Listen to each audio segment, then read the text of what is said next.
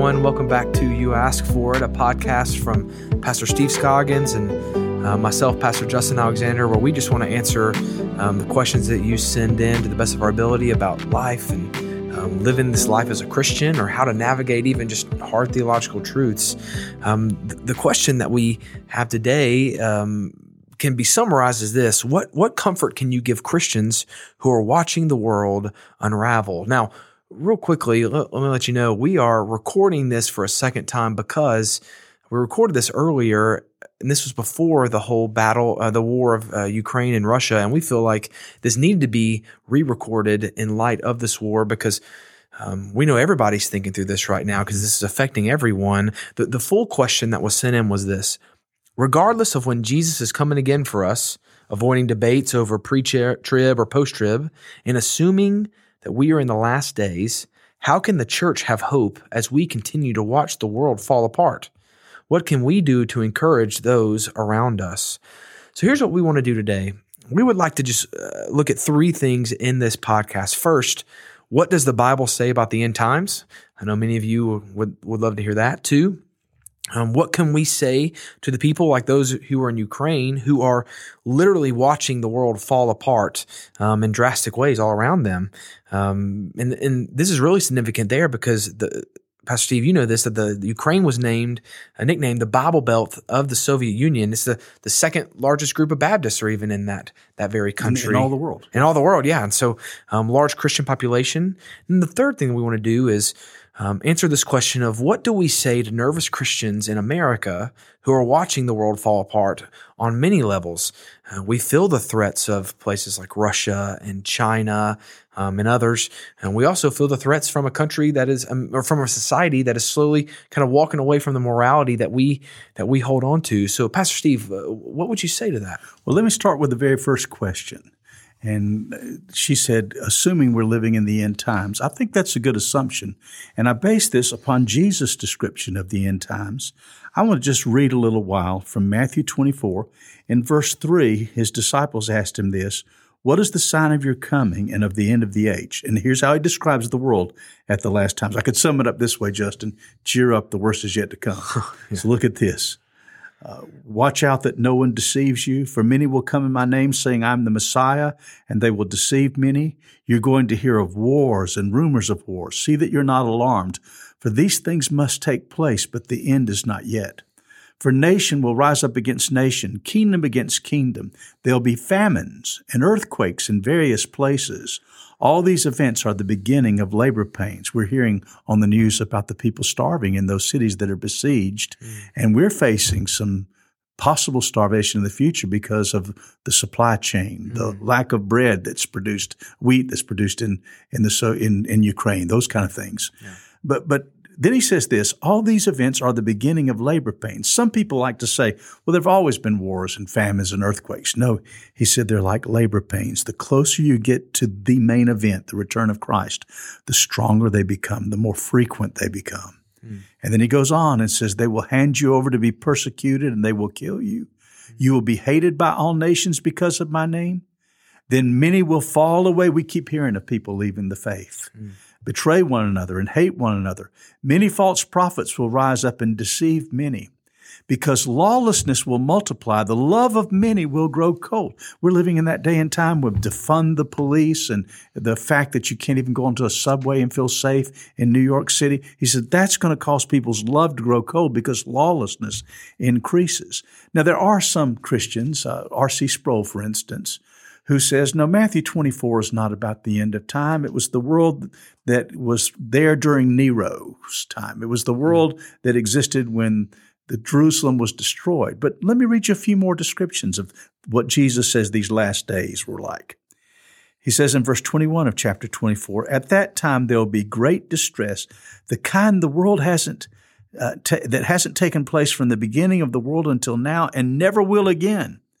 Unless those days were cut short, no one would be saved. but those days will be cut short because of the elect. If R.C. Sproul is saying this refers to the destruction of Jerusalem in AD 70, Jesus said this will be the worst time in history. There'll never be a time worse after this in history. I don't believe people would say the destruction of Jerusalem was the worst event mm-hmm. in history, a bad event, but not the worst. Mm-hmm. So I believe this is an accurate description of the end times.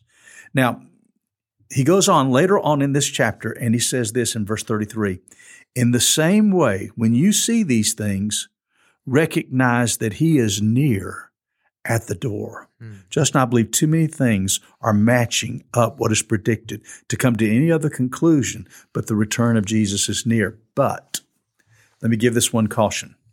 Jesus used Noah as an example of his coming. He says, as it was in the days of Noah, so shall it be in the coming of the days of the Son of Man. He says that in Matthew 24 as well. What happened in Noah's day, the world got worse and worse and worse. And evidently, there's a line that a world can cross or a city like Sodom can cross where God says, I've just got to judge it. Mm. The day of the Lord has to come. God came to Noah and said, That's it. Uh, they, they've, they've become too, they've gone too far into sin. He said, It's over. And then it was 120 years later that the flood came because that's how long it took for Noah to build mm. the ark. So we may be near, but we don't know how near. Mm. But this does seem to match everything that we find there. So when we read this, it can sound discouraging, but there's another parallel passage to this. Yeah, I think um, a, a, great verse to look at that's a parallel in Matthew 24 is Luke 21. Um, looking at verse 28, it says this, but when these things begin to p- take place, it's what Jesus says, stand up and lift up your heads because your redemption is near. It's interesting that in here, it basically says, Christians should not look at the end of the world the same way that non Christians yes. should look at the end of the world. Right. I, and I know it's scary, the fact that, you know, hey, we'll see some stuff crashing down around us. But here's the mindset that's telling us to keep right here is it says to stand up and lift up your heads because you know that means you're closer to being with God, right? Yeah. Closer to reaching eternity, reaching God. And so it's interesting. It says, like you said, cheer up cheer yeah. up. Now, now this is very this is a very strange thing to think about, especially as we do see things fall apart. Um, because even I think we have a tendency in our own church to move into this kind of woe is me attitude when we see that. Um, but Luke 21 verse 28 tells us to do the exact opposite, to literally lift up our heads and say, Jesus, you're coming. You're coming, and I look forward to that day when I see yeah. you. And, and it's we're looking for him because we love him. Yes. And we'll get to see him. We'll get to see him with our own eyes. We'll be caught up together to meet him in the air. Mm. There'll come a time that he'll come back with us to the earth and set up a kingdom, and he'll be honored the way he should be honored. Mm. He's going to wipe away the last tear. Yeah. Uh, uh, we're not going to have any more hospitals to visit. Absolutely. We're not going to have any more funerals to do. Yes. I mean, that's ahead of us. Absolutely. So it's not just the falling apart of the world. It's what those good things that we're longing mm. for. My wife, God bless her, every time she sees bad news, she says, Jesus, just come on back now. just come on back now. Yeah. And, and that's, that's, that's our heart's desire. Now, you're a parent of two two young children. Absolutely. So yeah. when you look at this, how, how, do you react as a parent? Yeah, and see, and I can understand. You know, you've got um, a, a, mom who has young children who sent this in, and I right. I can I can resonate with her because it is a scary thing when you think about your kids to know the world, how much it's changed even from the time when I was younger. I'm only yeah. 30 years old, and you know, in 30 years, a lot's changed. And it, it is kind of terrifying to think about that as a parent of my kids. As quickly as the world is changing, what's it going to be like for them as mm. they grow up? And so, um, but I think if anything, it, it's a beautiful thing that we get to show our kids that as the world begins to change, it means that we as Christians get to look more and more like Jesus. And so, what an incredible opportunity, yeah. I believe, having small kids to show them that there really is a better way. There is something better that's there for them. And, and they're going to grow up in a world where there's no quote cultural Christianity where mm. people just take the name of Jesus. It costs too much to be a Christian. Yeah. We're too different. Absolutely. And so it'll be a new day for them. We'll be the new counterculture. Yes, we? absolutely. Yes. well, one of the things I think we can tell folks, the question was, what comfort can you give Christians and what can we share with the world when we're watching the world fall apart? I would say this. The one thing that we can do to give people hope is to call to mind the promises of God. Mm. Because no matter what the circumstances are on the outside, God keeps his promises. I'll, I'll start off with the many ones, like in Matthew, where he says, Ask and it shall be given. Seek and you shall find. Knock and the door will be opened.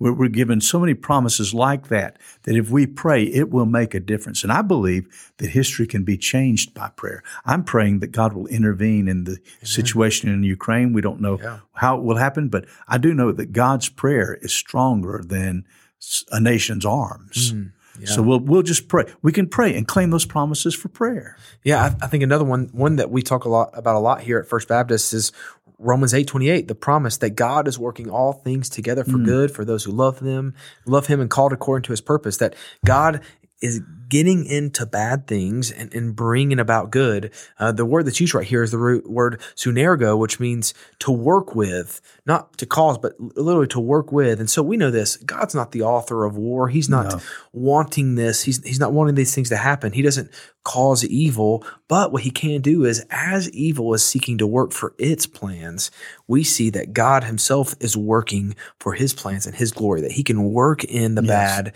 to bring about good. I, I- I'll give you an example. Um, after World War II, we know about the terrible effects of the Holocaust, um, the millions of Jews who were who were slaughtered because of that. Um, up to this point, the Jews wanted their homeland back; they wanted Israel back, and, and the world just at that point had not really opened that door for them. But after what had happened to them with the Holocaust, the rest of the world said, "You know what? You deserve it. This is your place." And what do we see happen? We see that mm-hmm. Israel, Jerusalem, opens back up to the Jews to have their place again. So we don't really know what's going to happen with Ukraine. We don't know what is going on, but we believe that we have a good God who is always true. He's always good and that he always comes through on his promises. And so because we believe that, that means that we can sit here, hate the terribleness, but know that God is going to work in a great way. And, and that that's true with not just this one situation. If somebody listens to this podcast years later, and this is long since past, Yeah. whatever crisis comes, God will get in it and bring out good. That's His promise. Absolutely. Another promise that we can hold on to is that God promises to supply all of our needs. Um, you know, we, we pray every week at our church, the Lord's Prayer. And in there, we pray this God, give us this day our daily bread. This might become even more of a reality for us. It's definitely a reality for Ukraine right now. That's right. Uh, you know, it's, it's a reality for them. But here's why. As you mentioned earlier, um, our listeners might not know this, but 25% of the world's wheat is produced and grown in Ukraine, Ukraine and, and, and parts of Russia. And so think about this.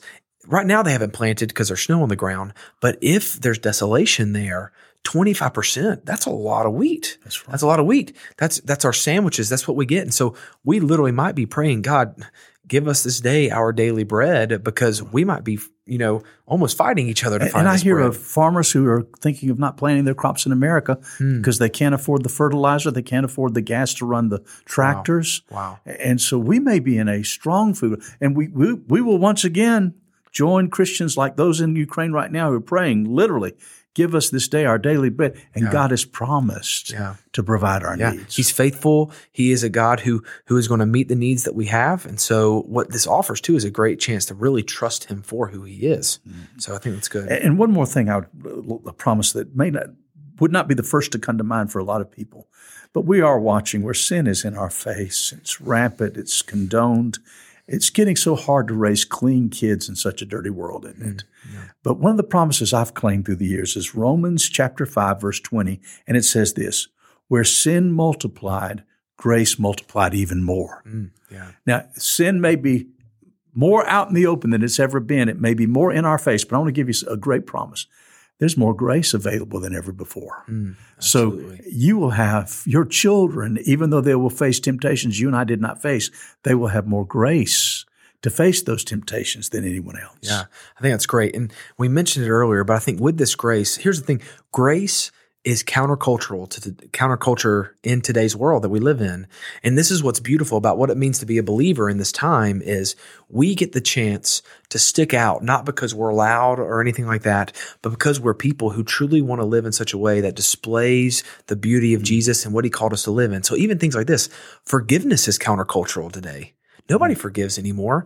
Um, asking for forgiveness, um, asking for God to work in our ways, choosing um, to choosing to stay with one person. All those things is a chance to show the world that there is something better. And so, as the end is coming and we lift up our heads, might we use this time to really embrace being different in this world? The best witness that has ever been raised will be raised by Christians who trust in God and stand on the promises. Yeah, yeah. Now, I, I believe the best way to prepare for the world falling apart is simply to keep growing in the Lord. Mm. Keep yourself spiritually strong. Mm. Yes, absolutely. So I love that. I think that's so good, and and and leaning in on um, who God is, knowing God's word, um, finding joy in who God is, knowing that He is going to protect you and be with you. Um, and in that, you just trust Him in it. I think strength is proved by us standing on the rock, right? And so it's not our own strength, but it's His strength working through us. Um, thank you so much, everyone, for joining us today. Uh, I hope this is something that um, is beneficial to you. As, and I pray that you'd also continue to pray for Ukraine the same way that we're praying for Ukraine right now, that God would work all things together for, for the good of those who love Him and called according to His purpose. Um, we love you guys. Thank you for joining us, and um, we'll be here with you next week.